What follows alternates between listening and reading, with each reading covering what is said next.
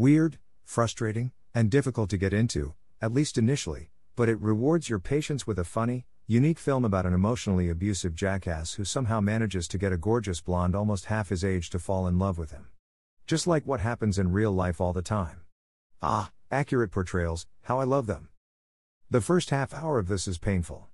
Nothing happens, and it's a serious problem because it made me debate turning the thing off and cursing the heavens in frustration over all the praise it had received.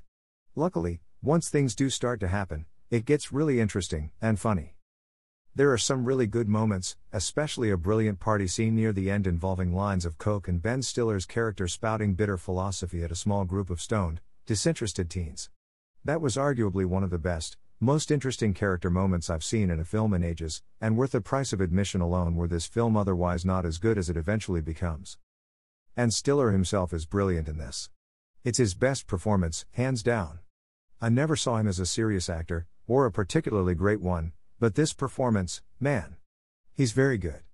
Unfortunately, Greta Gerwig, the girl who plays the aforementioned gorgeous blonde, is rather stiff. She's nice to look at, Real nice, and I've seen her in a few other films and know she can sort of act, but she was pretty emotionless in this. If this was intentional, it was a bad decision on the director's part to allow it. Unfortunately, though the film is good, it's also very annoying at times, and illogical. Stiller's character is such a prick, so unlikable, that I found it hard to believe that a girl as attractive, and as young, as Gerwig would be interested in him, especially after all the stuff he does to her. I understand that she's emotionally numb and just wants to feel something and all that, but come on.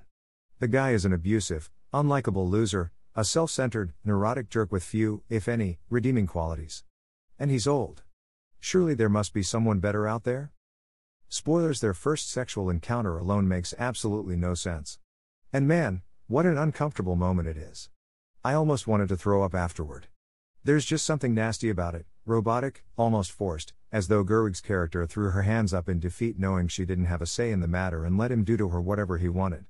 But why? Is it because she's lonely? But if that's the case, why the old, neurotic guy? Why not someone nicer and closer to her in age? And spoilers. The woman is the weak one in the film, weak emotionally, weak financially, weak mentally. She has no will of her own, and this is evident from the beginning of the film. And Stiller's character, though a jackass in every sense of the word, is strong and is able to overpower her with his constant need for control. It's a relationship very much based on manipulation, on a woman feeling powerless and yielding to a man whom she thinks has all the answers, despite his really having none. The ultimate message of this film is interesting and frustrating, and hard to put into words. I'm not doing it justice in this review, as it's complex and prone to many interpretations.